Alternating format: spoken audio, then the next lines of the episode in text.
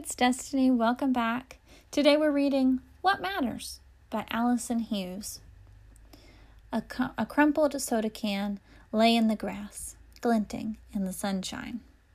A boy ran down the path. He saw the can, picked it up, and tossed it into a nearby recycling bin. It was only a little thing, a small, small thing. The boy didn't know that it mattered at all but it did. It mattered to an ant carrying breakfast to his family, and to a snail spared a long, tiring detour. It mattered to a spider who had worked all morning spinning an, an intricate web, and to a worm whose wormhole might have been plugged, and to a curious dog with a very delicate snuffler.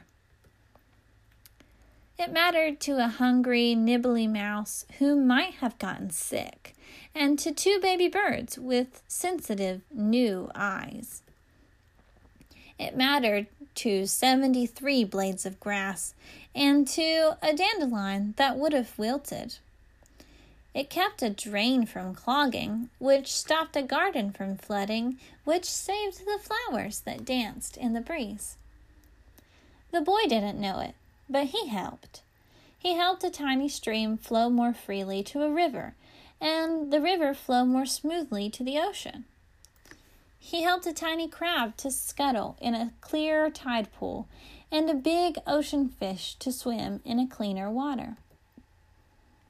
He helped the vast ocean throw one less piece of garbage into the beach. He made the earth just a little more blue a smidgen more green.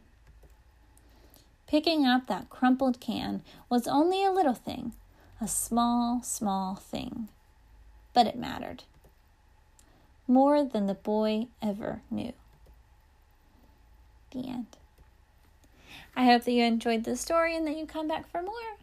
Have a great day. Thanks for listening.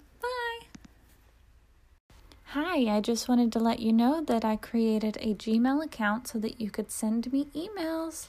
I would love to hear where you're listening from. Anything that you would like to tell me, I'm open to, to reading your emails about it. And also, if you have any book recommendations, I would love to hear them. I'm going to let you know what it is right now. Are you ready?